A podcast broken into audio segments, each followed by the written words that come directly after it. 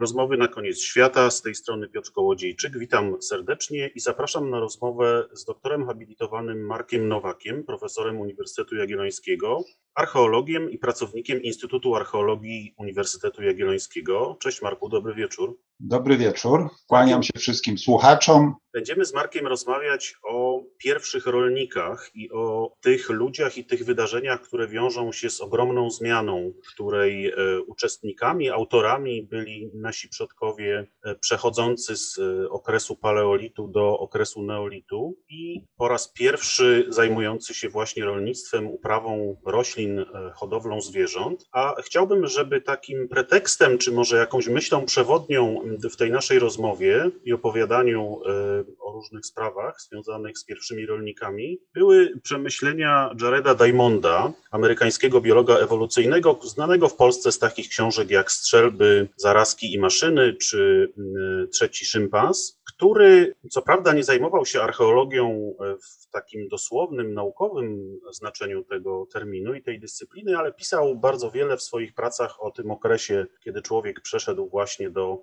gospodarki rolniczej i wysunął taką uważaną za kontrowersyjną tezę, że rolnictwo jest to zarazem najlepszy i najgorszy wynalazek człowieka, czyli taki, który popchnął nas do szybkiego, dynamicznego rozwoju, doprowadzając nas do dzisiejszego naszego stanu, ale jednocześnie odbierając nam cały szereg umiejętności, powodując pojawienie się zjawisk bardzo niekorzystnych, takich jak epidemie czy różnego rodzaju przypadłości związane z rolniczym trybem życia itd. Tak ale zacznijmy może, Marku, od początku. Jak to się w ogóle stało, że ludzie, nasi przodkowie, po tym bardzo długim okresie, który nazywamy ogólnie paleolitem, no trwającym e, co najmniej setki tysięcy lat, prawda? Jak to się stało, że nagle po setkach e, tysięcy lat nasi przodkowie zaczęli interesować się uprawą roślin, hodowlą zwierząt, czyli no, zaczęli w pewien sposób rezygnować ze swojego dotychczasowego trybu życia? Dlaczego tak się stało? Tak, może pozwolę sobie zacząć od takiego stwierdzenia, że e,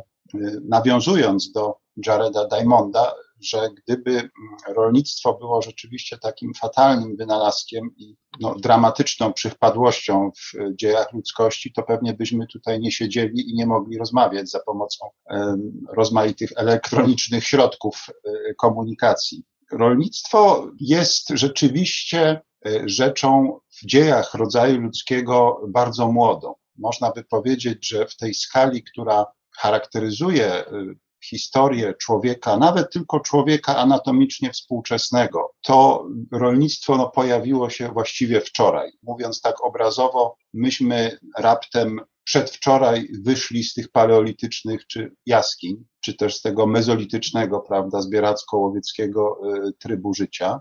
Y, rolnictwo, no generalnie pojawia się, przynajmniej jeżeli mówimy o tej części naszego świata, pojawia się począwszy gdzieś od XI-X tysiąclecia przed Chrystusem. I to najpierw wyłącz, tylko i wyłącznie na obszarze Bliskiego Wschodu. I to w wymiarze bardzo małym, bardzo znikomym. A więc jeżeli weźmiemy pod uwagę na przykład te 200, 200 kilkadziesiąt tysięcy lat historii Homo sapiens sapiens, no to to jest rzeczywiście bardzo niedawno. Tym bardziej, jeżeli weźmiemy pod uwagę no, czasy jeszcze bardziej odległe, jeżeli weźmiemy, dołączymy do tego historię wszystkich form ludzkich, Homo neanderthalensis czy, czy Homo erectus i tak dalej, i dojedziemy aż do dwóch milionów lat wstecz, czy nawet jeszcze cofniemy się bardziej i weźmiemy pod uwagę rozmaite odmiany australopiteków, no to tak naprawdę rzeczywiście to rolnictwo jest rzeczą niesłychanie młodą, która zdarzyła się bardzo, ale to bardzo niedawno.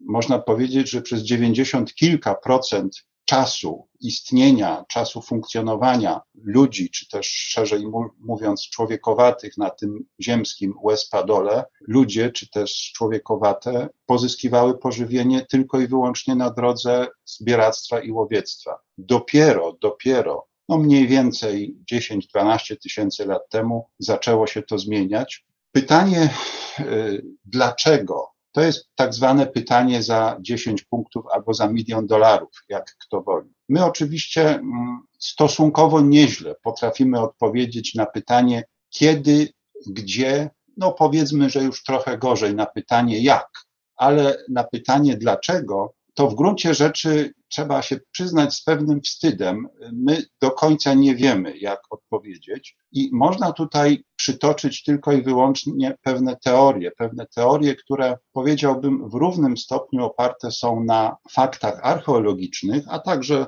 faktach wyprowadzonych z badań innych dziedzin zbliżonych do archeologii, jak i też na pewnych teoriach, nie chcę powiedzieć może brzydko sufitowych, ale pewnych teoriach, które no, wymykają się empirycznemu, doświadczalnemu sprawdzeniu w większym lub mniejszym stopniu. Jedną właśnie z te, może z takich teorii, czy jed, jednym z takich scenariuszy są właśnie przemyślenia, prace, propozycje, hipotezy y, Jareda Diamonda, nawiasem mówiąc.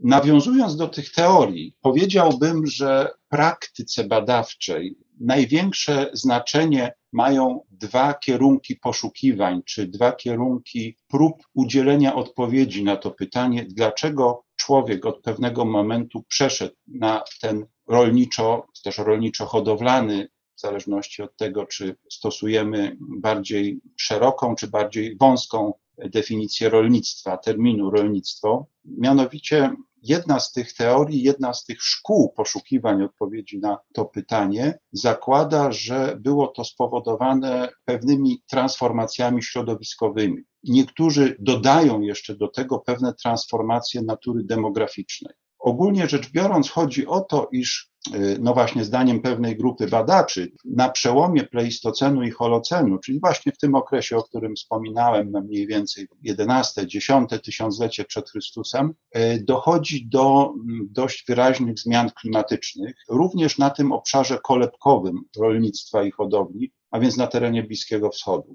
I tam y, dochodzi do no, dość poważnego osuszenia klimatu, co nie muszę chyba tego specjalnie tłumaczyć, powodowało spore no, zakłócenia dla ówczesnych łowców zbieraczy, spowodowało, iż no, zaniknęły te źródła pożywienia, które dotąd występowały w obfitości, jak sądzimy, i z których tamtejsi łowcy, zbieracze, późno paleolityczni, korzystali z, z radością, jeśli można tak to, to ująć, i bez specjalnych ograniczeń.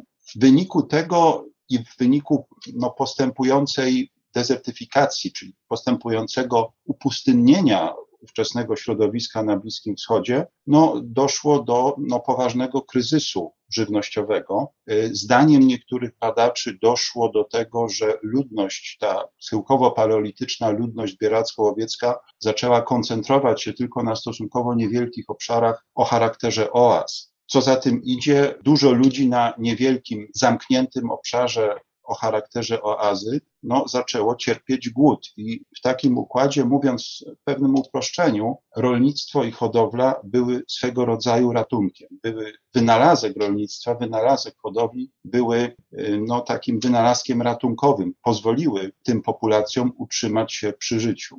Do tego dochodzi jeszcze ten czynnik demograficzny, zdaniem niektórych badaczy.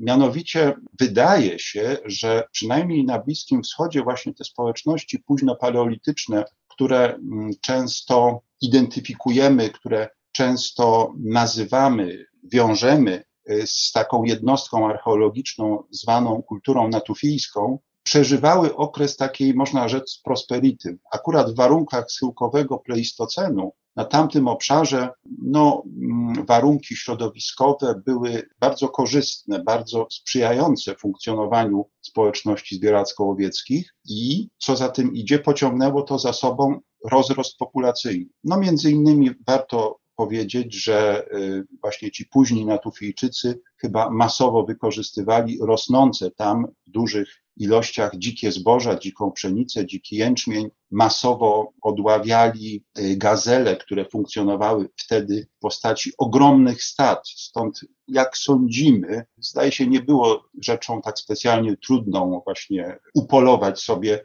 y, większą czy mniejszą, stosowną do potrzeb liczbę tych, tych gazel. Krótko mówiąc, był to taki, jeśli można użyć nieco górnolotnego określenia, taki zbieracko-łowiecki raj, późno-paleolityczny raj. W tym raju no, doszło do no, zwiększenia liczby populacji, bo skoro było dużo żywności, no to y, wiadomo, że te warunki to, to umożliwi, umożliwiały. Kiedy nastąpiło to osuszenie, to no, sprawa się zaczęła gmatwać. Ta, ta właśnie ponadnormatywnie, że tak powiem, powiększona populacja nagle została pozbawiona tej obfitości pożywienia. Czyli ten czynnik demograficzny również był tym czynnikiem, czy miał być tym czynnikiem, który dołożył się, że tak powiem, spotęgował te problemy, które y, pojawiły się na przełomie Pleistocenu i Holocenu, początkach Holocenu, problemy natury środowiskowej. I zdaniem tej grupy badaczy, tej, tego kierunku badawczego, to jest ten podstawowy czynnik, który spowodował przejście na gospodarkę rolniczą, czy też rolniczo-hodowlaną i porzucenie względnie szybkie gospodarki zbieracko-łowieckiej. Ja bym powiedział, że znaczy ten kierunek cały czas jest reprezentowany, ten kierunek cały czas jest doszczegóławiany, jego znaczenie może jest o tyle mniejsze w chwili obecnej, że dobrze wiemy, czy też lepiej wiemy niż to kiedyś bywało, że ten proces przechodzenia na gospodarkę rolniczą był jednak długotrwały. Nie był jak, taki szybki, jak się to kiedyś wydawało. On jednak trwał no, przynajmniej 2, 3, 4 tysiące lat. Stąd jak gdyby na znaczeniu nabiera nieco inny kierunek poszukiwań odpowiedzi na to pytanie o przyczyny przejścia na gospodarkę rolno-hodowlaną, o przyczyny domestykacji roślin i zwierząt, mianowicie kierunek, który można by nazwać kierunkiem społeczno-ideologicznym. E, mianowicie jest taki właśnie trend, pogląd, który na dobrą sprawę narodził się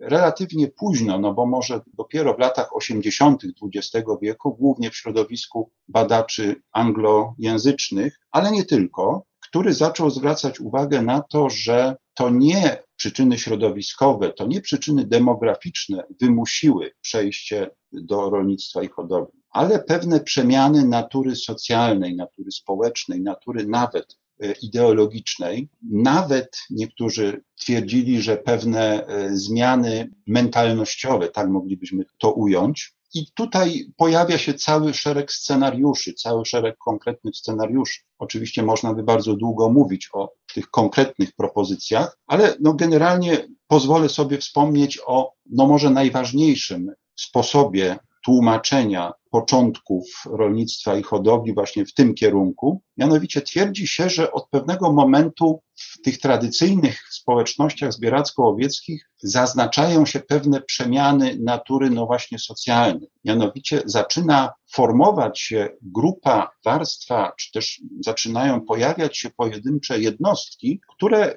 chciały wyróżniać się prestiżem, statusem. Dlaczego? Może dla nas jest to oczywiste, ale e, dlaczego to jest takie ważne? ponieważ klasyczne społeczności zbieracko-łowieckie charakteryzują się taką urawniłowką, charakteryzują się względnym egalitaryzmem. Generalnie nie ma tam osobników czy też grup ważniejszych, wyróżniających się władzą, wyróżniających się przywilejami, wyróżniających się statusem. Oczywiście to nie znaczy, że wszyscy są równi, ale jeżeli nawet pewne jednostki no, mają wyższy status, jeżeli mają taką wyróżniającą się pozycję, to to jest tylko i wyłącznie efekt ich indywidualnych zasług. To nie jest dziedziczone. To nie jest rzecz, która przechodzi z ojca na syna, czy też z e, matki na córkę. Natomiast, e, no właśnie, zdaniem szeregu badaczy, pewnym momencie wśród tych najbardziej zaawansowanych społeczności zbieracko-łowieckich, i tutaj wskazuje się między innymi na ten rozwinięty późny natufien, dochodzi do swego rodzaju, no może w cudzysłowiu mówiąc, rewolucji socjalnej, dochodzi do pojawienia się przynajmniej pojedynczych osobników, którzy chcieliby się zacząć wyróżniać takimi rzeczami jak status, przywileje, prawa i tak żeby ten status, żeby ten prestiż posiąść i utrzymać, trzeba było wykazać się czymś. Trzeba było wykazać się na przykład posiadaniem znacznej liczby dóbr, najlepiej rzadkich, luksusowych, egzotycznych. No i właśnie takimi dobrami mogłyby być rośliny, ale nie pochodzące ze zbieractwa, z tego powiedzmy rutynowego, codziennego zbieractwa, ale pochodzące no, z czegoś nowego, czyli z uprawy. To mogłyby być zwierzęta, które nie zostały upolowane, nie zostały złapane, nie zostały gdzieś tam dopadnięte dalej lub bliżej od naszej wioski, ale które były trzymane w domostwie, czy też przy domostwach tych pragnących się wyróżniać osobników. I właśnie te przemiany społeczne, jak gdyby wywołały takie ssanie, takie zapotrzebowanie na dobra i towary, właśnie takie niecodzienne, nietypowe z punktu widzenia łowcy zbieracza, a między innymi takimi dobrami były te rośliny udomowione i zwierzęta udomowione. To nie jest taka czysta teoria, są po temu pewne przesłanki etnograficzne, są pewne dane etnograficzne, choć oczywiście jest to też kwestia dyskusyjna, no bo w przeciwieństwie może do tego pierwszego kierunku rozważań, ten drugi jest trudniej udowadnialny archeologicznie, trudniej udowadnialny, prawda, na, na polu archeologii, ale jak mówię, nie jest to tylko taka czysta teoria z racji danych etnograficznych. Co więcej, powiedziałbym, że pewne przesłanki archeologiczne również za tym przemawiają, jako że znajdujemy w ostatnich, no powiedzmy 20-30 latach coraz więcej takich przesłanek, coraz więcej takich znalezisk, które wskazują na pojawienie się rzeczywiście takich nowinek o charakterze nawet nie tyle społecznym, ale ideologicznym właśnie w tym świecie późnego paleolitu Bliskiego Wschodu. Niektórzy badacze, między innymi nieżyjący już francuski archeolog i po trosze religioznawca Jacques wręcz nie wahali się przed stwierdzeniem, że wtedy pojawia się zorganizowana religia. Pojawiło się coś, co można by, używając naszego języka, nazwać zorganizowaną religią, czyli mamy tutaj do czynienia nie tylko z przemianami e, społecznymi, ale też z przemianami ideologicznymi. Wyrazem tego miałoby być pojawienie się no, takich bardzo spektakularnych struktur, które wręcz są interpretowane jako pierwsze świątynie na obszarze właśnie Bliskiego Wschodu i to w tym bardzo bardzo starym kontekście, jeszcze na przełomie tych społeczności schyłkowo-paleolitycznych i e, wczesno, wczesno-neolitycznych. Takie struktury znane są chociażby z takiego, no może najbardziej tutaj adekwatnego, sztandarowego stanowiska Göbekli Tepe w południowo-wschodniej części dzisiejszej Turcji. Sądząc po datowaniu tego założenia, to jest takie, taki kompleks składający się co najmniej z kilku e, takich założeń kolistych, wytyczonych przez takie kamienne oblicowania i w kontekście tych y, założeń kolistych znaleziono takie szalenie spektakularne, te kształtne, kamienne stele z bardzo bogatymi reliefami, najczęściej zoomorficznymi. Wydaje się, że y, właśnie zważywszy na datowanie tego kompleksu, on powstał jeszcze w czasach, kiedy nie było zasadniczo rolnictwa i hodowli, kiedy jeszcze wszyscy pozyskiwali pożywienie drogą myślistwa i łowiectwa. Czyli został on zbudowany przez łowców i zbieraczy, o dziwo, wbrew powszechnym oczekiwaniom. Y, czyli coś w środowisku tych późnych łowców, zbieraczy na Bliskim Wschodzie się działo, jakieś przemiany społeczne, ideologiczne się rozgrywały. No i zdaniem właśnie badaczy należących do tego kierunku, to spowodowało, że zaszła potrzeba wymyślenia jak gdyby nowego sposobu pozyskiwania pożywienia. Początkowo przede wszystkim właśnie w tych celach prestiżowych, związanych, no może nie tak bezpośrednio z takimi potrzebami życiowymi. To są dwa kierunki prób tłumaczenia początków rolnictwa i hodowli, a może nawet nieco szerzej mówiąc, początków neolitu, ale oczywiście one nie wyczerpują całego spektrum pomysłów, y, no ale może ograniczę się do tego, bo moglibyśmy jeszcze o tym bardzo długo mówić. Może tylko y, dodam, że to, co powiedziałem, dotyczy przede wszystkim no, samych prapoczątków y, rolnictwa i hodowli, czyli tej naszej części, powiedzmy, Starego Świata, dotyczy to przede wszystkim Bliskiego Wschodu. Natomiast zupełnie innym problemem jest późniejsze rozprzestrzenianie się rolnictwa i hodowli, rozprzestrzenianie się, mówiąc szerzej, neolitu, które mm, objęło między innymi całość kontynentu europejskiego, no i w pewnym sensie można powiedzieć całość Starego Świata, bo Nowy Świat to jest troszeczkę inna historia, historia, aczkolwiek tam też używany jest, zwłaszcza ostatnio, termin neolit nie chciałbym w to jednak wchodzi, w to wchodzić. No i można powiedzieć, że ten neolit summa summarum wygrał, bo w chwili obecnej jednak społeczności zbieracko-łowieckie to jest tylko niewielki margines e, no, dzisiejszej, dzisiejszej ludzkości. My wszyscy jesteśmy w gruncie rzeczy no, spadkobiercami tych e, pierwszych neolitczyków, że tak powiem. No właśnie, kiedy przelatuje się nad e, Europą chociażby, to najczęstszym widokiem e, obejmującym większość powierzchni Ziemi widzianej przez nas z samolotu jest właśnie działalność rolnicza różnego typu, co pokazuje doskonale, mm, jaką rolę też w naszym funkcjonowaniu ta działalność odgrywa. Do rozprzestrzeniania się neolitu e, myślę, że jeszcze dojdziemy, ale chciałem jeszcze nawiązać do tej ostatniej teorii, o której mówiłeś, związanej z przemianami społecznymi, religijnymi to wydaje mi się szczególnie ciekawe, bo można by się spodziewać raczej e, pewnych odwrotnych zjawisk, to znaczy sytuacji, w której pojawienie się rolnictwa, nadwyżek żywności, wolnego czasu, możliwości płacenia tą żywnością za różne rzeczy będzie generować właśnie zjawiska o charakterze religijnym, czy związanym z produkcją rzemieślniczą, z rozwojem sztuki itd., tak itd. Tak A tutaj e, okazuje się, że możemy mieć do czynienia ze zjawiskiem odwrotnym, to znaczy z sytuacją, w której pewne zjawiska o charakterze właśnie no, duchowym, religijnym, społecznym także w pewien sposób, bo z tego co pamiętam, te budowle w Dżebekli Tepe też taką społeczną funkcję, niektóre przynajmniej społecznościową właściwie należałoby powiedzieć, mogły pełnić. Tutaj e, no, są sugestie, e, o których mówiłeś, e, badaczy, że to właśnie te przemiany doprowadziły do rozwoju rolnictwa i do rozwoju pewnych zjawisk związanych właśnie z uprawą roślin czy hodowlą zwierząt. To wydaje mi się szczególnie ciekawą obserwacją. To może do, dopowiem jeszcze i poniekąd odpowiada, komentując Twój komentarz, że na pewno jest to też pewna próba wytłumaczenia pewnej sprzeczności, którą no, od lat już zauważają specjaliści. Może on, ta sprzeczność tak nie przebiła się do sfery popularnej czy też medialnej. Otóż w takim popularnym wyobrażeniu łowcy zbieracze to są tacy jacyś wygłodniali, zabiedzeni osobnicy, którzy bytują właściwie zawsze dość nędznie. Głodują y, często głodują i właśnie przymierają głodem i właściwie całe życie ich upływa na próbach ratowania się właśnie przed tą śmiercią głodową, nie zawsze zresztą udanych. Całe życie no, próbują zna znajdywać tylko te przysłowiowe korzonki i coś upolować, żeby się, y, prawda, uratować przed tą śmiercią głodową, która nieustannie im zagląda w oczy. Jednym słowem, ta egzystencja łowców, zbieraczy no, nie jest specjalnie godna zazdrości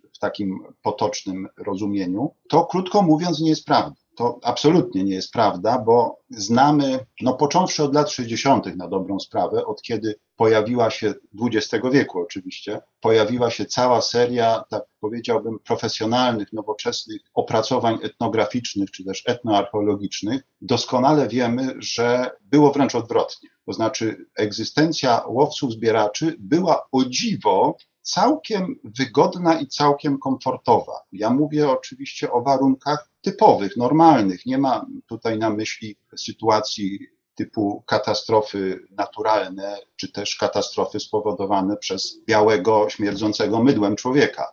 Natomiast mnóstwo danych etnograficznych pokazuje, że pozysk, chociażby pozyskiwanie pożywienia wśród klasycznych łowców zbieraczy właściwie nie było żadnym problemem pozyskiwanie pożywienia, no dajmy na to, zajmowało przeciętnie 3, 4, 5 godzin dziennie. To są oczywiście dane no, pochodzące z y, dzisiejszych, z tych nielicznych już społeczności, nazwijmy to pierwotnych czy zbieracko-łowieckich, jak dajmy na to Bushmeni San, jak aborygeni australijscy, jak niektóre ugrupowania y, na obydwu kontynentach amerykańskich, co więcej, okazuje się, że jeżeli dobrze tym łowcom, zbieraczom się przypatrzeć, to oni mają w gruncie rzeczy mnóstwo wolnego czasu. Cała, prawda, ta pozostała część doby, poza tymi kilkoma godzinami przeznaczonymi na zbieranie pożywienia, właściwie może być przeznaczona na odpoczynek i relaks. Bo tak to w gruncie rzeczy można interpretować.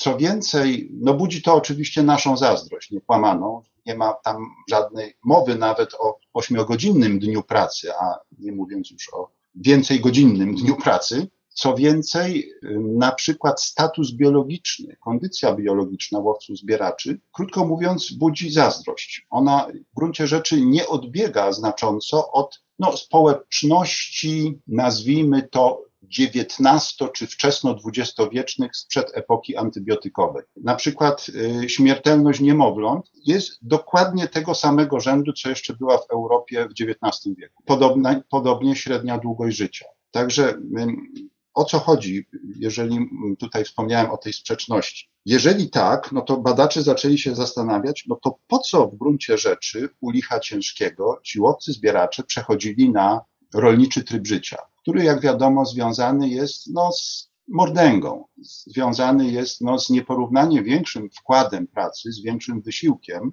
na przykład chociażby konieczność budowania stałych domostw, konieczność, no prawda, ogromnego nakładu pracy w okresie żniw, y, czy też zbiorów jakichkolwiek innych roślin y, niż, niż zboża, konieczność pilnowania pól, konieczność pilnowania zwierząt i tak Krótko mówiąc, y, bytowanie rolników no, wcale nie jest, przynajmniej tych pierwszych wczesnych rolników, wcale nie było bardziej komfortowe od trybu życia łowców i zbieraczy. To zresztą też widzimy y, od strony biologicznej.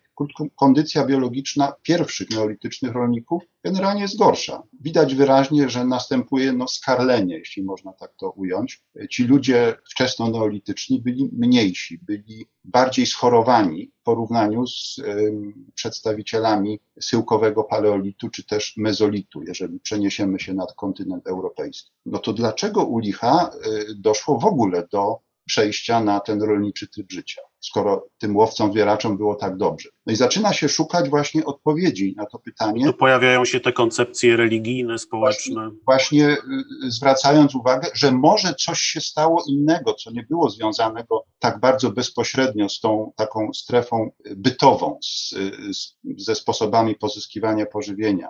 Y, może właśnie doszło do jakichś zmian socjalnych, ideologicznych, religijnych, no, które poniekąd wymusiły zmianę sposobu pozyskiwania pożywienia, czyli inaczej jeszcze mówiąc, rolnictwo, hodowla byłyby takim efektem ubocznym tych zmian natury socjalnej czy też ideologicznej, bo to no jak gdyby no, w miarę logicznie pozwala wytłumaczyć ten, ten fenomen. No przecież ludzie nie byli masochistami. Z jakiegoś powodu no, porzucili ten komfortowy tryb życia i przerzucili się na ten no, teoretycznie mniej komfortowy. Być może tutaj jakąś rolę odegrały wspominane przez wielu badaczy zmiany środowiskowe, no bo przecież to zjawisko takiego dostatku i łatwości pozyskiwania pożywienia, o którym mówiłeś, opisując łowców zbieraczy, dotyczy takiej sytuacji środowiskowo optymalnej, prawda? Natomiast pogorszenie się warunków środowiskowych, ochłodzenie, wysuszenie i tak dalej powoduje, że tej żywności może być znacznie mniej i wtedy rolnictwo daje pewną niezależność, no nie do końca, bo rolnicy przecież też są od przyrody bardzo zależni. Oczywiście.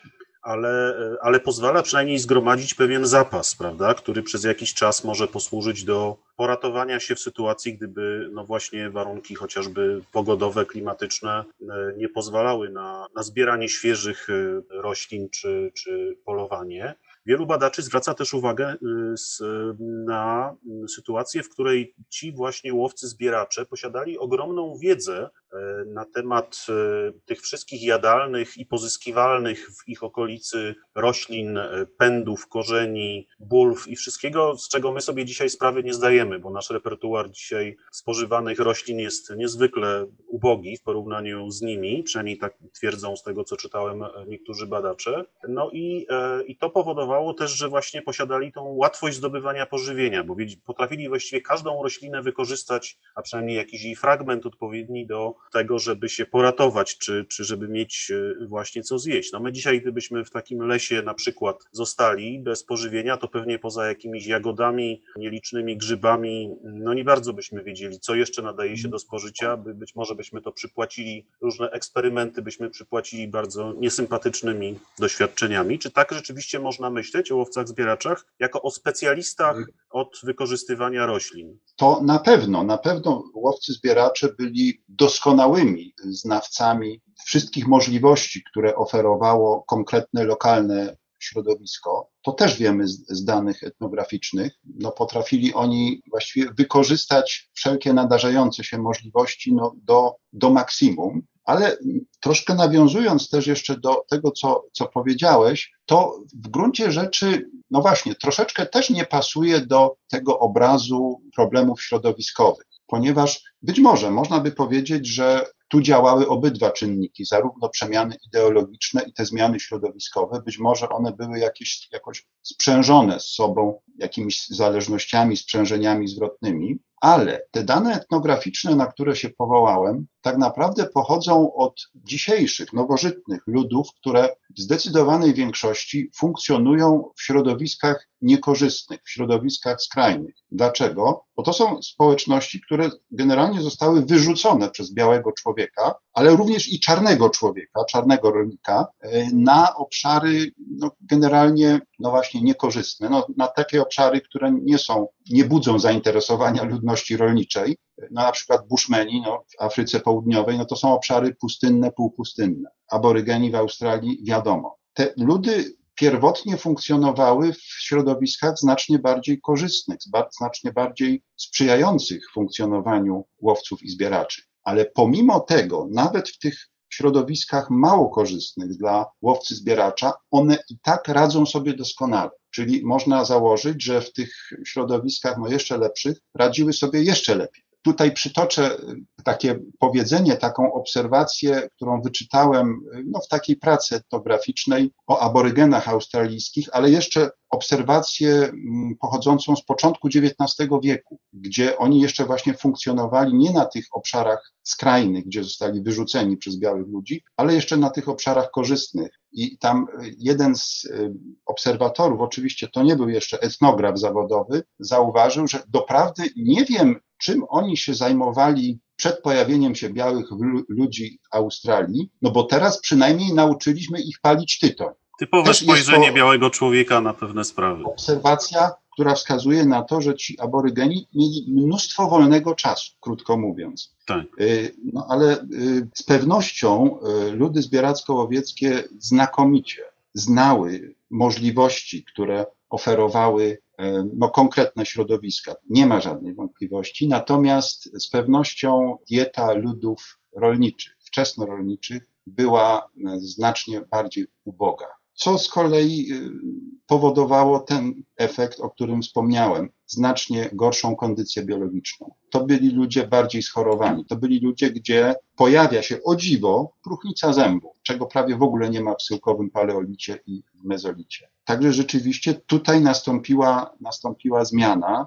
Czy na gorsze? No pewnie zależy to od punktu widzenia. Z punktu widzenia tego, którego bolały zęby, zapewne tak. Czytałem gdzieś takie wyliczenia, nie wiem co, co o nich uważasz i czy się z nimi zetknąłeś, mówiące, że o ile w przypadku łowców zbieraczy możemy mówić o takiej przeciętnej znajomości co najmniej 300 do 400 roślin czy, czy, czy różnych produktów możliwych do pozyskania z roślin przez takiego przeciętnego e, uczestnika tych społeczności, o tyle w przypadku tych społeczności rolniczych, wczesnorolniczych spadło to co najmniej o dziesięciokrotnie, czyli najwyżej od kilkunastu, najwyżej do kilkudziesięciu już, już, już znali ci rolnicy tych gatunków czy, czy, czy fragmentów roślin, które można spożywać. E, no a my dzisiaj jesteśmy jeszcze bardziej ograniczeni według tych mhm. wyliczeń, bo my już w ogóle w obrębie kilkunastu właściwie roślinnych produktów się e, poruszamy i niewie, niewielu z nas potrafiłoby skorzystać z, z innych e, jakichś tam roślin, tym bardziej dziko rosnących.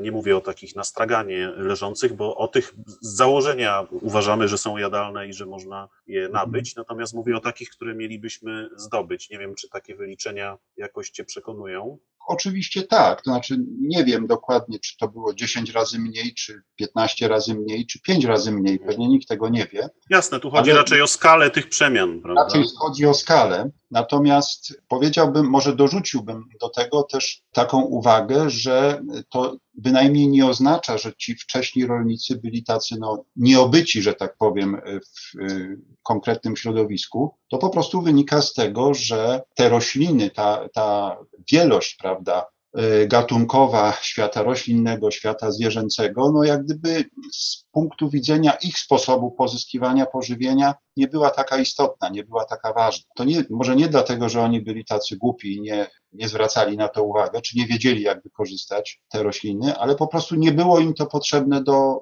do szczęścia, nie Mhm. było im to potrzebne do, y, do życia. Oni skoncentrowali się w gruncie rzeczy tak jak i my. Stąd powiedzenie, że my jesteśmy, prawda, potomkami neolitczyków, wcale nie jest takie bezsensowne, jakby się wydawało. Oni byli skoncentrowani już kilka tysięcy lat temu na kilku, kilkunastu y, gatunkach roślin i tyle. I to im wystarczało. Funkcjonowali lepiej lub gorzej, ale jakoś funkcjonowali, skoro, no, tak jak sobie powiedzieliśmy, y, w gruncie rzeczy dojechaliśmy, prawda, na tym pakiecie neolitycznym do roku 2021 z większymi lub mniejszymi katastrofami w międzyczasie. Czy to oznacza, jak piszą niektórzy autorzy, że ten wynalazek rolnictwa spowodował pewien zanik e, kreatywności takiej związanej z funkcjonowaniem w świecie przyrody u pierwszych rolników? No to by się trochę kłóciło pewnie z tym dynamicznym rozwojem kulturowym, który od tego czasu się rozpoczął w wielu różnych e, aspektach e, życia ludzkiego, ale z drugiej strony troszeczkę by się jakoś zgadzało z tymi mm, sprawami żywnościowymi, o których rozmawialiśmy. Jared Diamond też zdaje się zaznaczał gdzieś w którejś ze swoich publikacji, że, że z jednej strony właśnie to rolnictwo no, dało pewne możliwości ludziom, które pchnęły nas do, tego, do, do tej drogi, jak on to pisał, do bomby atomowej, czyli do czasów dzisiejszych, ale z drugiej strony zabiły w nas pewną umiejętność radzenia sobie z przyrodą, ze światem przyrody, współpracy takiej z przyrodą, prawda? Zaczęliśmy kombinować, jak przyrodę sobie podporządkować, a nie jak z nią współpracować. To znaczy, my oczywiście troszeczkę, troszeczkę upraszczamy sprawę, bo mówimy troszeczkę takimi, e, no może powiem nieładnie, sloganami, bo oczywiście do końca nie było tak, że społeczności rolnicze, nawet te wczesnorolnicze, nie wykorzystywały w żadnym stopniu roślin dzikich czy zwierząt dzikich. Oczywiście te udomowione źródła pożywienia to jest, dajmy na to 80, 90, 95% ich diety, ale jednak jakiś tam margines zawsze pochodził ze źródeł dzikich. Zresztą mój Boże, no, No my dzisiaj też przecież zbieramy, polujemy. Właśnie. I do czasów współczesnych jakiś tam ten margines, prawda, e, przetrwał. No, w zależności od konkretnych sytuacji jest on większy lub gorszy. No, dajmy na to, no, nie wiem, gospodarkę przedwojennych poleszuków, no nieomalże też można by zaliczyć do mezolitu, bo tam znaczenie rolnictwa czy hodowli, no, może nie było minimalne, ale na pewno nie było takie jak wśród klasycznych ugrupowań ludności rol, rolno-hodowlanej. Więc y, powiedziałbym, że jak gdyby punkt ciężkości rozwoju od początku neolitu, między innymi dzięki pojawieniu się nadwyżek żywności. To, to nie ulega wątpliwości. Może tej, ży- ta żywność nie była tak, y, tak, tak zdrowa, nie była tak, y, Różnorodna. powiedzmy, różnorodna, ale jednak była. I to w ilościach nieporównanie większych, i to, co równie ważne, mogła ona być magazynowana, bo to też jest fundamentalna różnica między łowcami, zbieraczami a rolnikami. Klasyczni łowcy, zbieracze w zasadzie niczego nie magazynują na zaś. Zjadają tylko to, co, że tak powiem, pozyskują na bieżąco. Natomiast początek neolitu, początek rolnictwa i hodowli, no to jest właśnie magazynowanie pożywienia. I te nadwyżki pożywienia no, umożliwiły to wszystko, co rozumiemy pod terminem no, rozwój kultury, rozwój cywilizacji.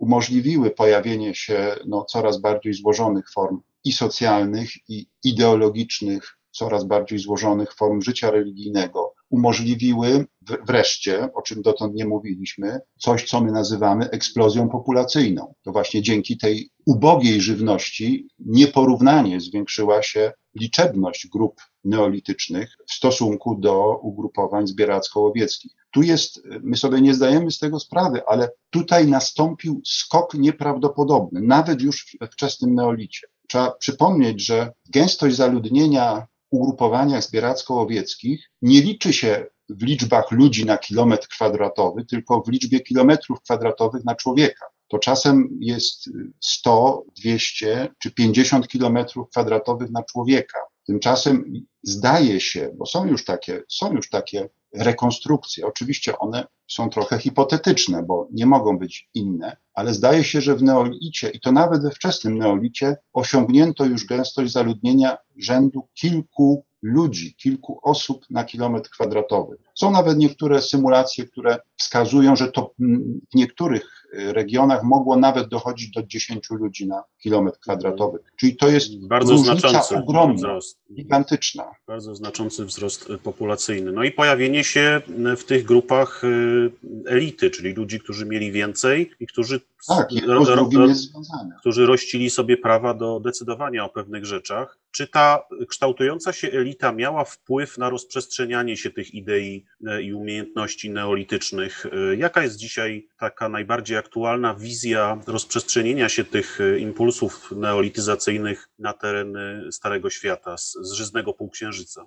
To znowu, jeżeli chodzi o tę elitę, to jest pytanie za 10 punktów, czy też za milion dolarów, na które szalenie trudno odpowiedzieć. No właśnie, właśnie te... miałem nadzieję, że ty na to pytanie odpowiesz, bo jak nie ty, to kto? Powiedziałbym tak, że na podstawie tego, co dzisiaj wiemy, a przynajmniej tego, co ja, więc może nieskromnie wiem, czy też wydaje mi się, że wiem, jeżeli zaczniemy w ogóle od tej elity, to znowu, to nie był proces szybki, znaczy formowanie się tej elity, formowanie się no w ogóle stratyfikacji społecznej nie było takie szybkie. Wszelkie neolityczne dane, wszelkie neolityczne znaki na niebie i ziemi wskazują na to, że no, we wczesnym neolicie zróżnicowanie społeczne było jeszcze stosunkowo niewielkie. Było, powiedzmy, te społeczności były, czasami używa się w stosunku do wczesnego neolitu, choć to też oczywiście zależy od indywidualnych badaczy czy indywidualnych szkół badawczych. Używa się takiego terminu społeczności transegalitarne, czy też społeczności acefaliczne, czy też społeczno, segmentarne społeczności acefaliczne. Czyli to jest coś takiego no, pośredniego pomiędzy społecznościami egalitarnymi, a już społecznościami hierarchicznymi, czyli miałyby to być społeczności, gdzie były już pewne elementy tej hierarchizacji, a przynajmniej od czasu do czasu pojawiały się, pojawiały się takie elementy, choć są to pojęcia, powiedziałbym, trochę teoretyczne, pojęcia, które może, mówiąc może nawet trochę złośliwie, tak zostały powołane do, do bytu tak ad hoc, po to, żeby wytłumaczyć no, szereg obserwacji archeologicznych związanych z tym wczesnym neolitem. No na przykład takich, że nie obserwujemy jednak we wczesnym neolicie, podkreślam, jakichś takich ewidentnych, materialnych oznak silnego zróżnicowania społecznego. To znaczy, no na przykład y, domostwa no, są w gruncie rzeczy podobne. Nie chcę powiedzieć, że są dokładnie takie same, budowane jak od sztancy. Wiadomo, są jedne większe, inne mniejsze, ale nie ma na przykład jakichś takich założeń, które można by podciągnąć pod no, na przykład rezydencję tak, jakąś. Sformułowanie typu dwór władcy, czy dwór no, lokalnego, y, lokalnego wataszki, czy dwór no, kogoś ważniejszego. Oczywiście wyposażenie grobów też się różni, jasna sprawa, nie jest jak od sztancy, ale generalnie jest ono jednak dość ubogie. Mówię generalnie, uśredniając i raczej, raczej no takie wyrównane, jeżeli chodzi o, prawda, skalę, skalę bogactwa i zróżnicowanie. Znowu, to jest pewne uśrednienie. Zdarzają się wyjątki w jedną i drugą stronę. Natomiast to się zmienia, no, począwszy od no, mniej więcej połowy neolitu, czyli od tego czasu, który na przykład w Europie nazywamy, znaczy od początku tego czasu, tej podepoki, którą w Europie nazywamy eneolitem, a na Bliskim Wschodzie, dajmy na to, czy w strefie śródziemnomorskiej halkolitem. Tam to zróżnicowanie robi się większe. Tam jest y, ono coraz bardziej wyraźne i wydaje się, wydaje się, że to właśnie widać chociażby w zróżnicowaniu na niektórych obszarach domostw, w zróżnicowaniu wyposażenia grobów. Pojawiają się pochówki niesamowicie bogate, e, które pewnością no, mogłyby współzawodniczyć z najbogatszymi pochówkami e, z cywilizacji klasycznych basenu Morza Śródziemnego. Teraz mówię o kontynencie europejskim, powiedzmy, tym, tym bardziej oddalonym od, od basenu Morza Śródziemnego. Więc rozprzestrzenienie się neolitu, przynajmniej tego wczesnego, wydaje się, że nie miało takiego wymiaru y, związanego z działalnością elit, z działalnością, prawda, tych osobników czy grup wyróżniających się prestiżem, prawami, przywilejami. Natomiast rzeczywiście rozprzestrzenienie się wzorców eneolitycznych, ale to jest już inna historia, tu wchodzimy w nieco inną historię niż Mhm. początki neolitu, rzeczywiście było związane z no, takim działaniem elit, z y, świadomym przenoszeniem pewnych wzorców, prawda, w zakresie struktur społecznych i odzwierciedlających je różnic w kulturze, w kulturze materialnej. To jak wyglądała ta droga y, rolnictwa z Bliskiego Wschodu do, do Europy, no, na, do naszych terenów, powiedzmy, dzi- dzisiejszej Polski? Jakbyś to. Nad tym problemem oczywiście biedzono się właściwie od momentu wyodrębnienia neolitu. Znaczy jednym z tych problemów był problem no, samych prapoczątków neolitu, prawda, o czym mówiliśmy. Natomiast tym drugim problemem był mechanizm rozprzestrzeniania się neolitu. I archeolodzy biedzili się, biedzili się przez długie lata, czyli no w sumie grubo ponad 100 lat, bo termin neolit pojawił się w literaturze w 1865 roku, czyli już dość dawno.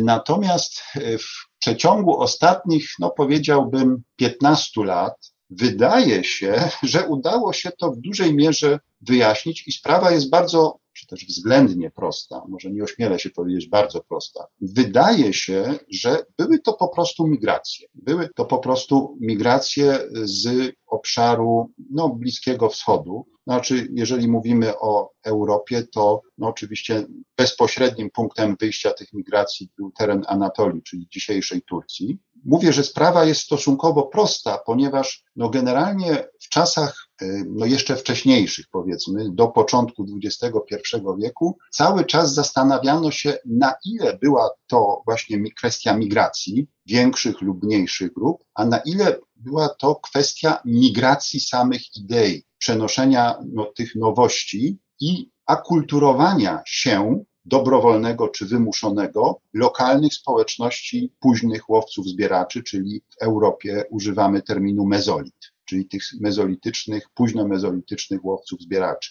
Na ile była to właśnie migracja, na ile był to proces alloktoniczny, na ile był to proces autochtoniczny. Natomiast te ostatnie 15 lat to pojawienie się danych genetycznych. Danych genetycznych, które w coraz większym wymiarze właśnie oddziaływują na nasze interpretacje.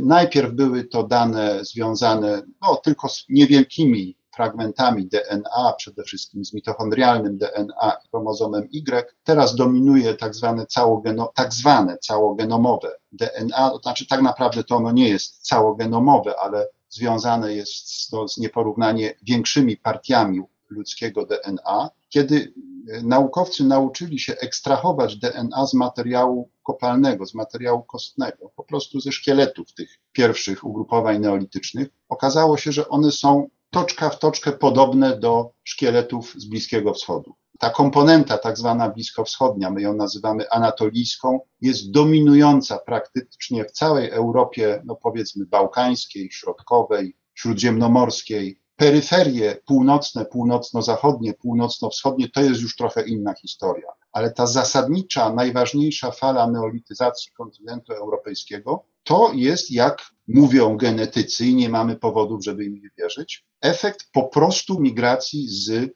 Bliskiego Wschodu, czyli to musiały być migracje no, bardzo duże, bardzo masowe. Co więcej, one dokonały się stosunkowo szybko, jak na skalę czasu, o której tutaj mówimy. Spowodowanych Co więc- zmianami środowiskowymi, czy prze, przeludnieniem, czy jeszcze jakimiś innymi czynnikami? O, kolejne pytanie za 10 punktów, czy może nawet już za 10 milionów dolarów. Znowu różne hipotezy tutaj się pojawiają. Ja osobiście nie wierzę, żeby czynniki środowiskowe odgrywały tutaj taką dominującą rolę, a w każdym razie nie w sensie negatywnym. Tak akurat się śmiesznie złożyło, że dosłownie kilka dni temu skończyłem pisanie takiego artykułu o właśnie środowiskowych aspektach rozprzestrzeniania się neolitu w Europie Południowo-Wschodniej. I e, muszę powiedzieć, że w tej chwili wydaje mi się, że jeżeli w ogóle środowisko miało tu co, jakiekolwiek znaczenie, to e, raczej pozytywne. Być może było tak, że w tym okresie, w którym te migracje miały miejsce, czyli od połowy siódmego tysiąclecia przed Chrystusem i przez całe, no praktycznie do schyłku szóstego tysiąclecia, w Europie otworzyły się, jeśli można tak to powiedzieć, korzystne warunki środowiskowe. Pojawiły się korzystne warunki środowiskowe dla praktykowania tego wczesnoneolitycznego modelu gospodarki rolniczej. Ci ludzie, którzy powiedzmy gdzieś tam siedzieli sobie nad Morzem Marmara, w zachodniej Anatolii, nad Morzem Egejskim, czy nawet na terenie Lewantu, gdzieś tam na terenie Syrii czy, czy, czy Palestyny, zorientowali się, nie chcę powiedzieć, że oglądali, prawda, przeczytali w internecie pogody i czy, że czytali literaturę, no ale musieli mieć jakieś kontakty, prawda, z tym, z tym obszarem i po prostu skorzystali z tej możliwości. Dlaczego mówię, że raczej nie można ujmować tej perspektywy środowiskowej w sensie negatywnym?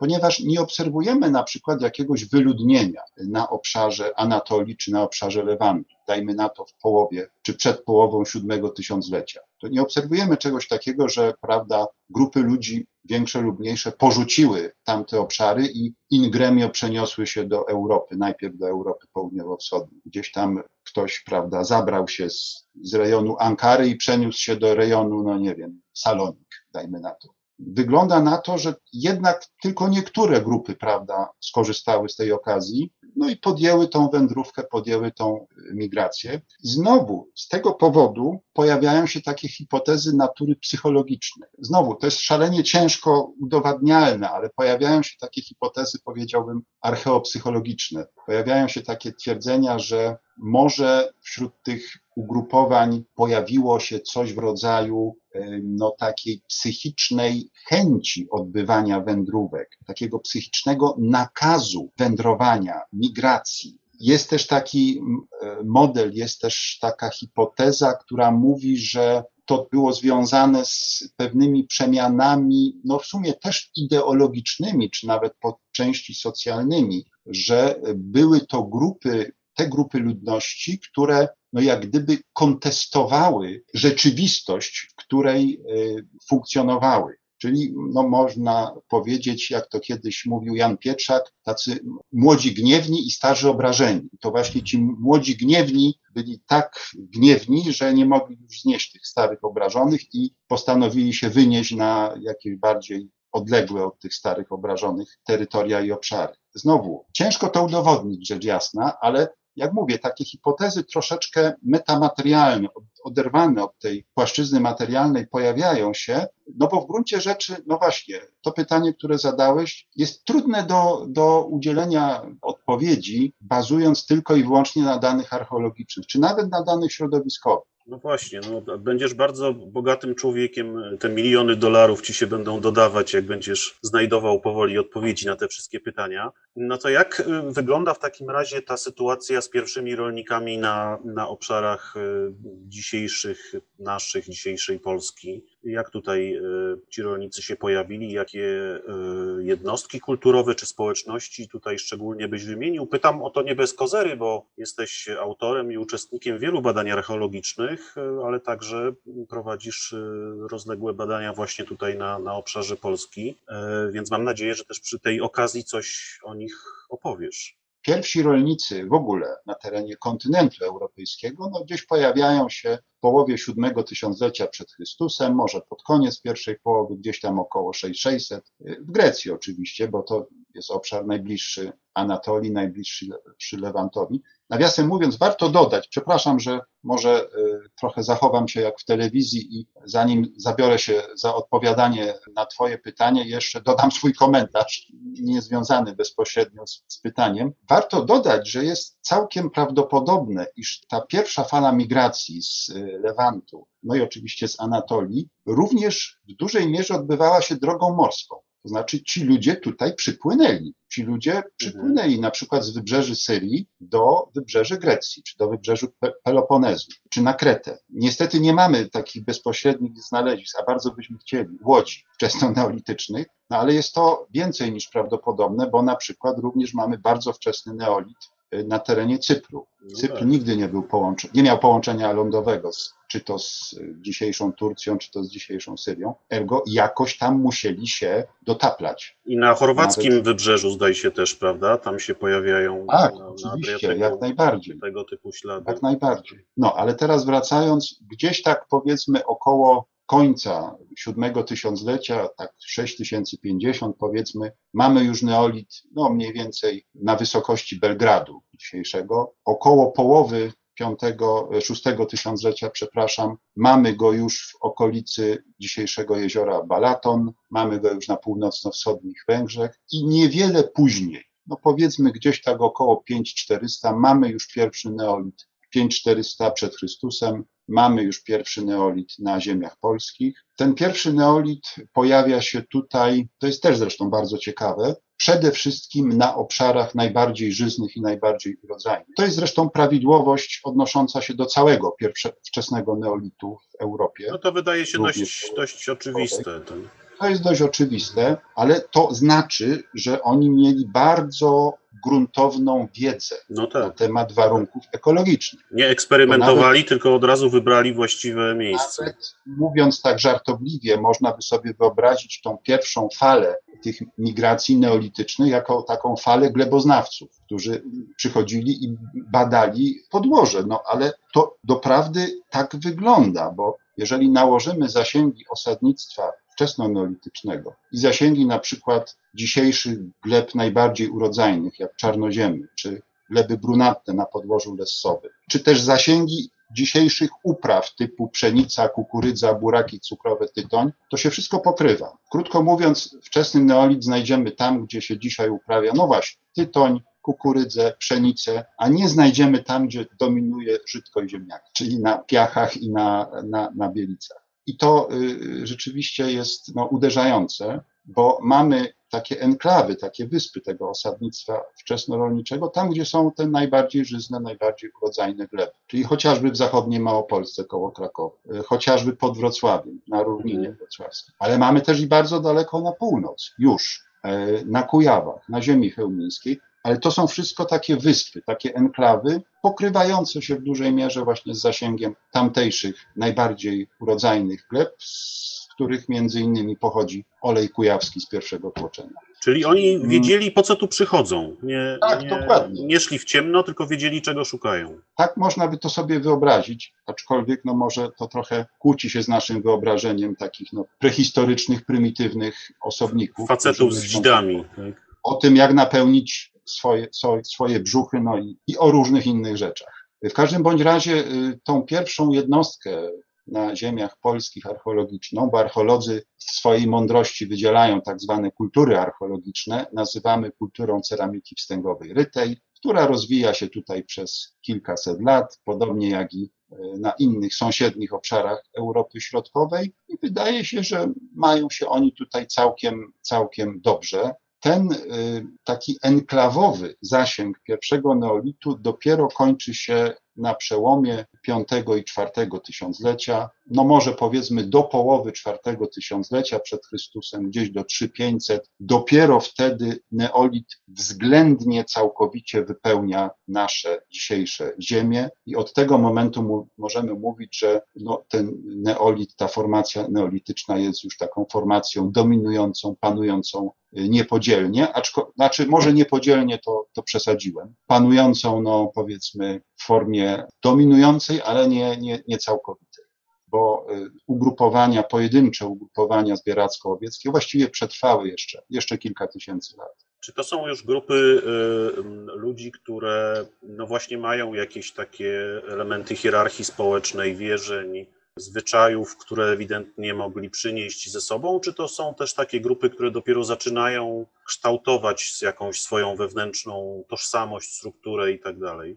Te grupy, które mm, tworzą coś, co my nazywamy wczesnym neolitem, czyli między innymi ta kultura ceramiki wstęgowej rytej, to jest przeniesienie żywcem tego modelu południowego. Tego modelu, który naprawdę wywodzi się jeszcze z Lewantu i Anatolii. To jest przeniesienie, no bo tak jak powiedziałem, były to migracje, ergo oni w, trasie, w trakcie tych migracji stosunkowo niewiele utracili z tego swojego wyjściowego modelu kulturowego. Oczywiście ten model kulturowy no jest już taki trochę zubożony, ale zasadniczo przypominają on te grupy kulturowe pod względem kultury materialnej, chociażby, no to, co znamy z terenu Bałkan, nawet południowych Bałkan, e, z, dorzeczu, z dorzecza środkowego Dunaju, jak najbardziej. Stąd między innymi mówimy tak trochę umownie, że to są ugrupowania neolitu naddunajskiego, o tym wczesnym neolicie.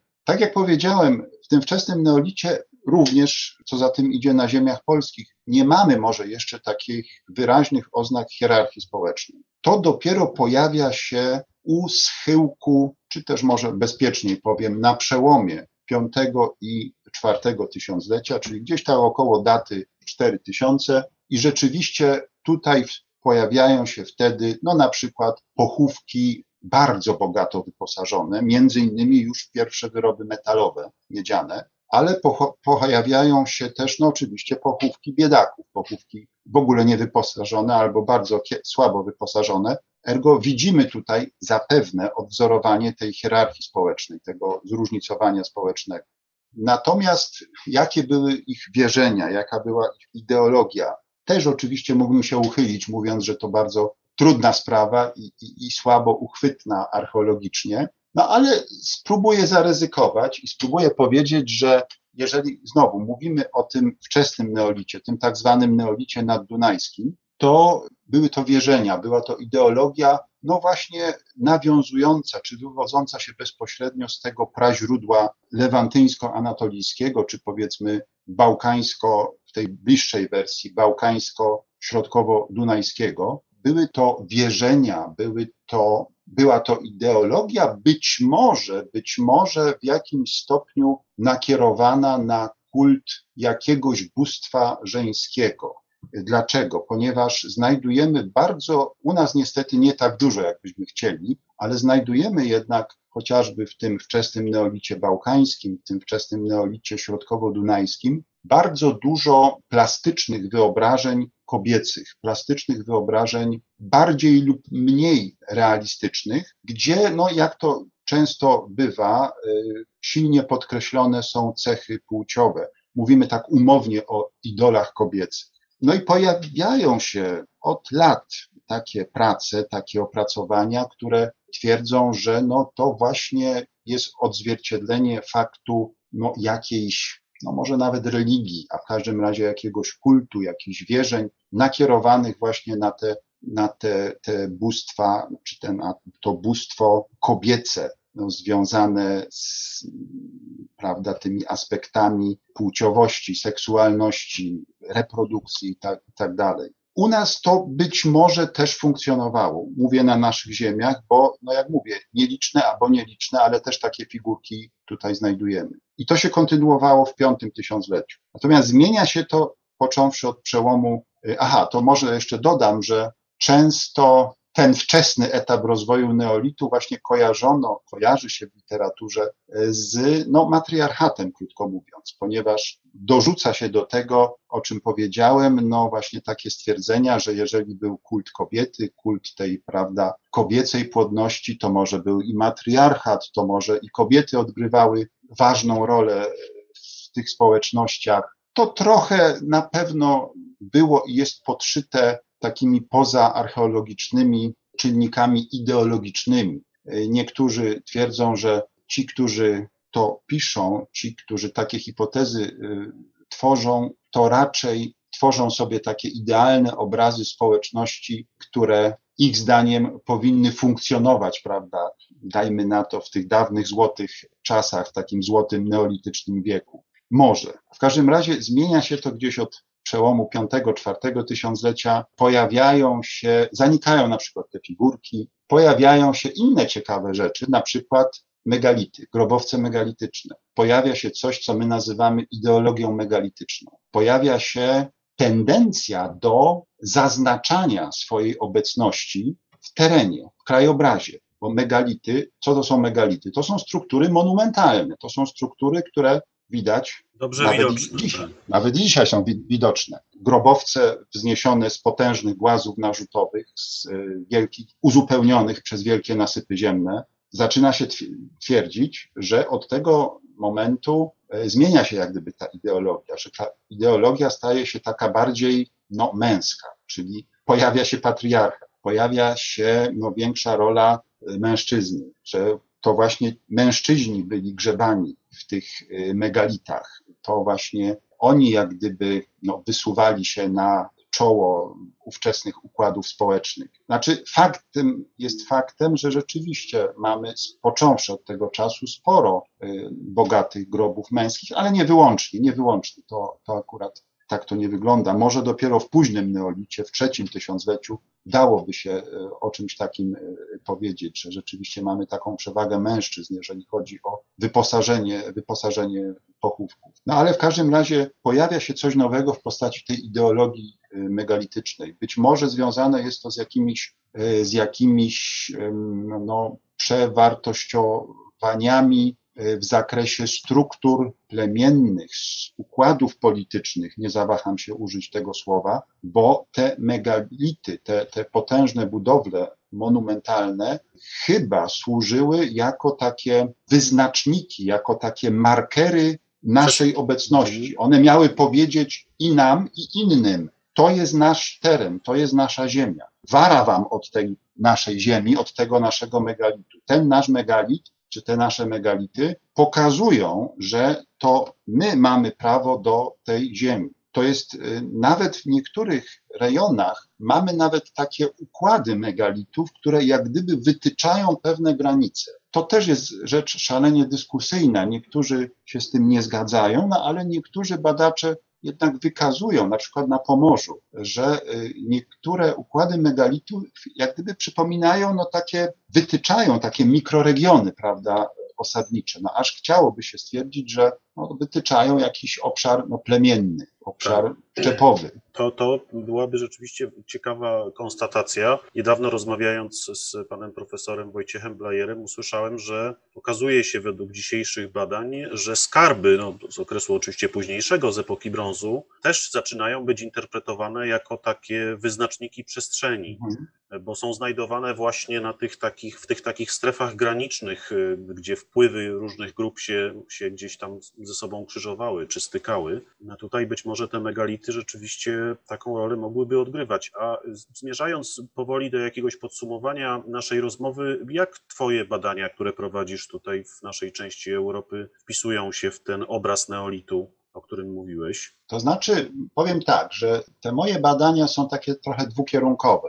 Z jednej strony zdarzyło mi się no, trochę zajmować właśnie tymi początkami neolitu, samymi początkami, przy czym może w mniejszym wymiarze w Polsce, a w większym wymiarze, co ciekawe, na terenie wschodniej Słowacji. I udało się wykazać, udało się wskazać, że właśnie na terenie wschodniej Słowacji, blisko już granic z Węgrami, też mamy bardzo wczesny neolit. Też ten neolit sięga połowy szóstego tysiąclecia, może nawet schyłku pierwszej połowy szóstego tysiąclecia. Ten neolit e, z jednej strony bardzo silnie związany jest, może nawet silniej niż u nas, niż w Polsce, silnie związany jest właśnie z, tym, z tymi zjawiskami takimi głęboko bałkańskimi, głęboko południowo-bałkańskimi. Znaczy mamy tam no, widoczne naleciałości właśnie takie bardziej południowe, chociażby widoczne w postaci malowanej ceramiki, co u nas jest właściwie rzeczą niespotykaną. U nas prawie w ogóle nie ma we wczesnym neolicie malowanej ceramiki, tam owszem.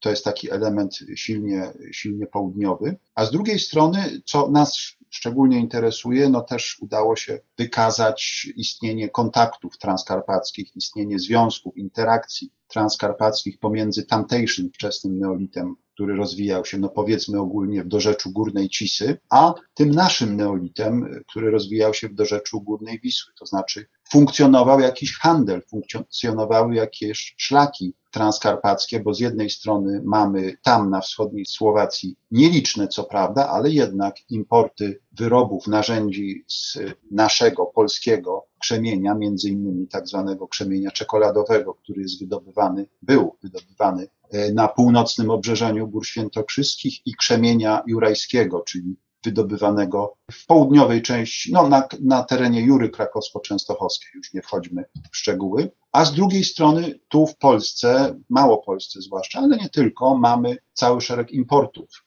z tego pochodzących z tego neolitu wschodnio, wschodniosłowackiego, z nadgórnej Cisy, przede wszystkim importów, importów ceramicznych. To znaczy, to nie było może odkrycie te moje badania tego, tego zjawiska, no ale jak gdyby potwierdzenie, to znaczy stwierdzenie no, no, istnienia takiego intensywnego szlaku transkarpackiego, który funkcjonował przez cały tak zwany wczesny neolit, czyli no, co najmniej do początków V tysiąclecia przed Chrystusem.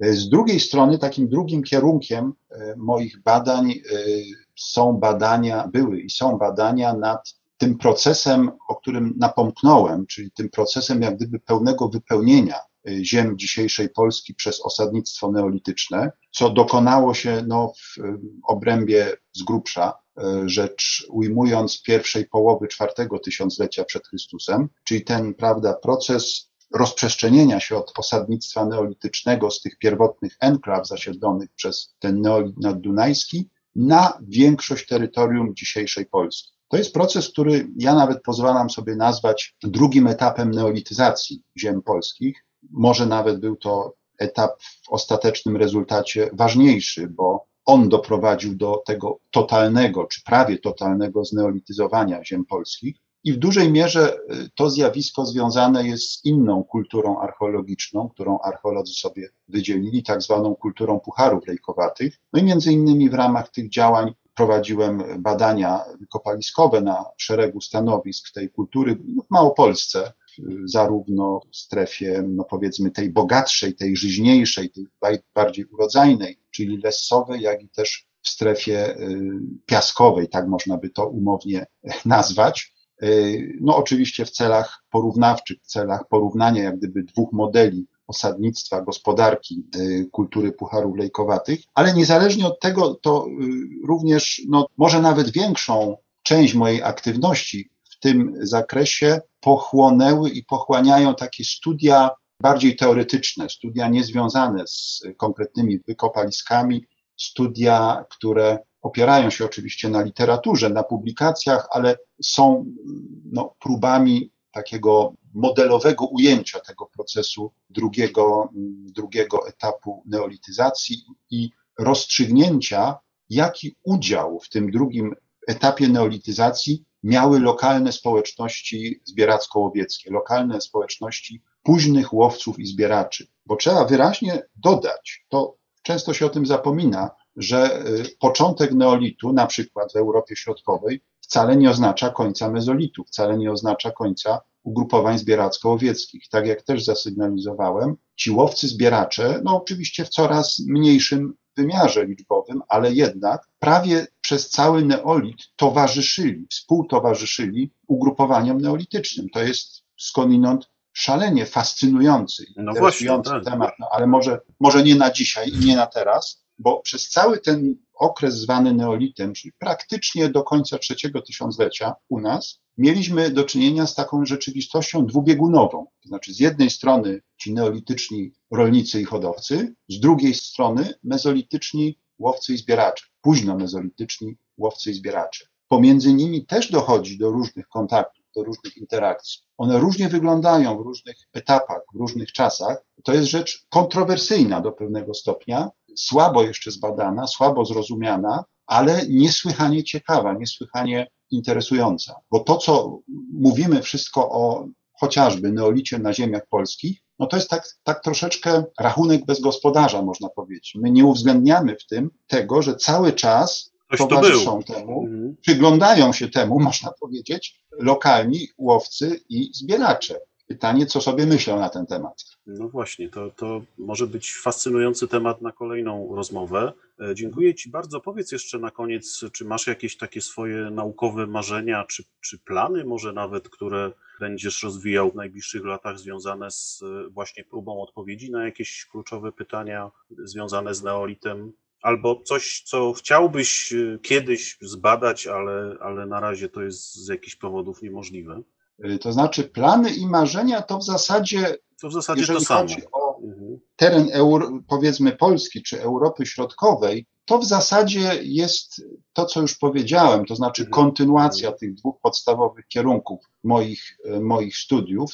Wiąże się to również z badaniami wykopaliskowymi, rzecz jasna. Chociażby w y, ostatnim sezonie miałem okazję uczestniczyć jako współ, no, współ, y, współuczestnik w rozpoczęciu y, badań wykopaliskowych na stanowisku właśnie rzeczonej kultury ceramiki wstęgowej rytej w Biskupicach, niedaleko od Krakowa, które przyniosły szalenie ciekawe y, wyniki. Ja tam jestem współudziałowcem w ramach większego grantu prowadzonego, ulokowanego, można powiedzieć, w Instytucie Botaniki Polskiej Akademii Nauk. Tak, tak, to nie pomyłka, bo botanicy również jak najbardziej są tutaj potrzebni, są potrzebni archeologom do chociażby właśnie studiów nad tym, co ci ludzie kiedyś jedli, jakie rośliny, prawda, przez nich były używane, zarówno te uprawne, jak i dzikie. Więc y, efekty są już bardzo ciekawe, bardzo interesujące. Między innymi odkryliśmy pierwsze no, domostwa kultury ceramiki wstęgowej rytej.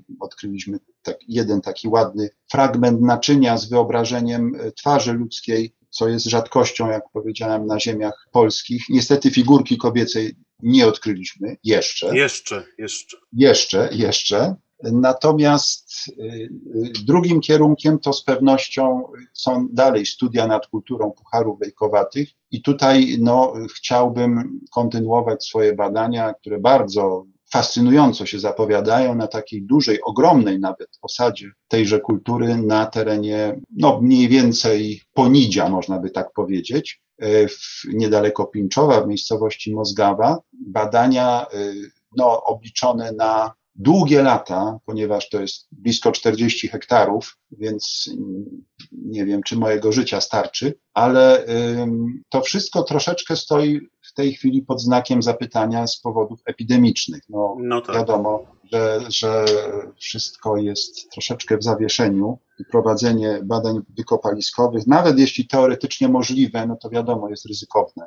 Różne rzeczy mogą się zdarzyć w trakcie takich, y, takich wykopalisk. Moje marzenie może wiąże się właśnie z ową Mozgawą, z owymi badaniami w Mozgawie. Bardzo bym był wdzięczny opatrzności, gdyby zdarzyło mi się znaleźć jakieś groby wyposażone w wyroby miedziane, w wyroby metalowe. O, to jest, to jest może moje takie skromne, skromne marzenie, y, które może zostanie zrealizowane, jeżeli te badania będą kontynuowane z odpowiednią intensywnością. No, bo tak. to jest już okres, Mhm. kiedy wyroby metalowe się, się pojawiają. Wszyscy jesteśmy niestety uziemieni e, z naszymi różnymi planami, ale miejmy nadzieję, że będziemy e, może już nawet od tego sezonu wa- wakacyjno-letniego wracać do jakiejś normalnej terenowej działalności, przynajmniej na terenie naszego kraju, bo wyjazdy zagraniczne to Może, jest. może. Co prawda mówiliśmy tak przed, No właśnie, przed tak, ostatnim sezonem, że to prawda.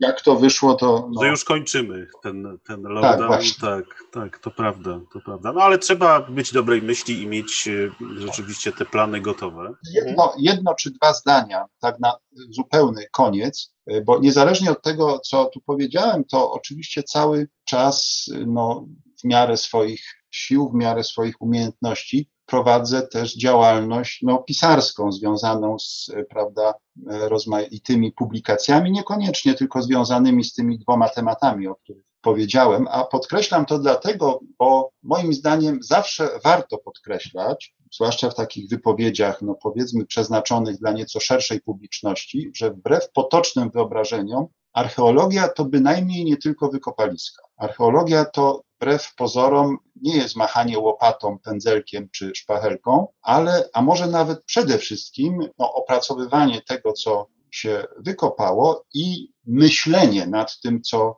się wykopało i co wykopali także inni, co y, wymyślili na taki czy inny temat. To ważna y, konstatacja. Myślę, że nawet y, można by zaryzykować twierdzenie, że archeologia to w mniejszej części praca na wykopaliskach, a w większej właśnie ta praca analityczna, gabinetowa, jak my to, jak my to często mówimy. No ja nie chciałem też tutaj prywaty jakiejś uprawiać, żeby nie wyszło, że się przechwalam, ale może jeszcze warto zaznaczyć, że e, bierzesz także udział wraz ze swoją znakomitą e, ekipą w e, pracach naszych na terenie Jordanii, których ja mam zaszczyt być kierownikiem i tam też z neolitem się zetknęliśmy, mówiąc, mówiąc delikatnie i być może będziemy ten temat gdzieś tam mieli okazję kontynuować, bo też, też ciekawe rzeczy związane z tym okresem się nam pojawiają. Też jest to moje ciche marzenie, żeby może tam właśnie udało się uruchomić jakieś badania neolityczne, ale no znowu wracamy do punktu wyjścia, to znaczy do tej sytuacji epidemicznej. Tak, no na, na razie mamy tą wymówkę, bo jak się sytuacja epidemiczna skończy, to będziemy musieli szukać kolejnych, y, typu, że nie mamy środków finansowych i tak dalej, więc. Ale miejmy nadzieję, że to się rzeczywiście uda, no bo tam z kolei mamy do czynienia, czy mielibyśmy do czynienia, czy miałbyś do czynienia z, y, no, z, tym, y, z tym źródłem, można powiedzieć, różnych neolitycznych zjawisk, o których dzisiaj też tutaj tak wspaniale opowiadałeś, więc to byłoby na pewno bardzo wartościowe doświadczenie i publikacje, które powstałyby z jakichś takich szerszych badań, pewno wniosłyby bardzo wiele do naszej wiedzy o tym okresie. Życzę spełnienia tych, tych marzeń. No, myśmy się tutaj w naszej rozmowie skupili bardziej na tych wątkach związanych z początkami neolitu, rzecz jasna. Tak. Równie fascynujące, równie zagadkowe w niektórych wymiarach są kwestie na przykład związane z jego schyłkiem, mhm. transformacją w kultury już związane z epoką brązu, czy w kultury właśnie chalkolityczne. I to jest między innymi ta problematyka, nad którą mam okazję, mam okazję pracować dzięki, dzięki uczestnictwu w Twoim projekcie w Jordanii, czy nawet już problematyka związana z no właśnie początkami epoki brązu. Miejmy nadzieję, że uda nam się niebawem do Jordanii wrócić, bo ja już też bardzo tęsknię za tymi za tymi przestrzeniami i tymi naszymi pracami na terenie południowej Jordanii. Dziękuję Ci jeszcze raz bardzo serdecznie. Życzę wszystkiego bardzo dobrego, dziękuję. zdrowia przede wszystkim i cierpliwości do tej całej trudnej sytuacji. No i do usłyszenia, do zobaczenia. Dziękuję ogromnie za możliwość wypowiedzenia się. To my dziękujemy za poświęcony czas i za wspaniałą opowieść. Do usłyszenia. Dziękuję. Do usłyszenia.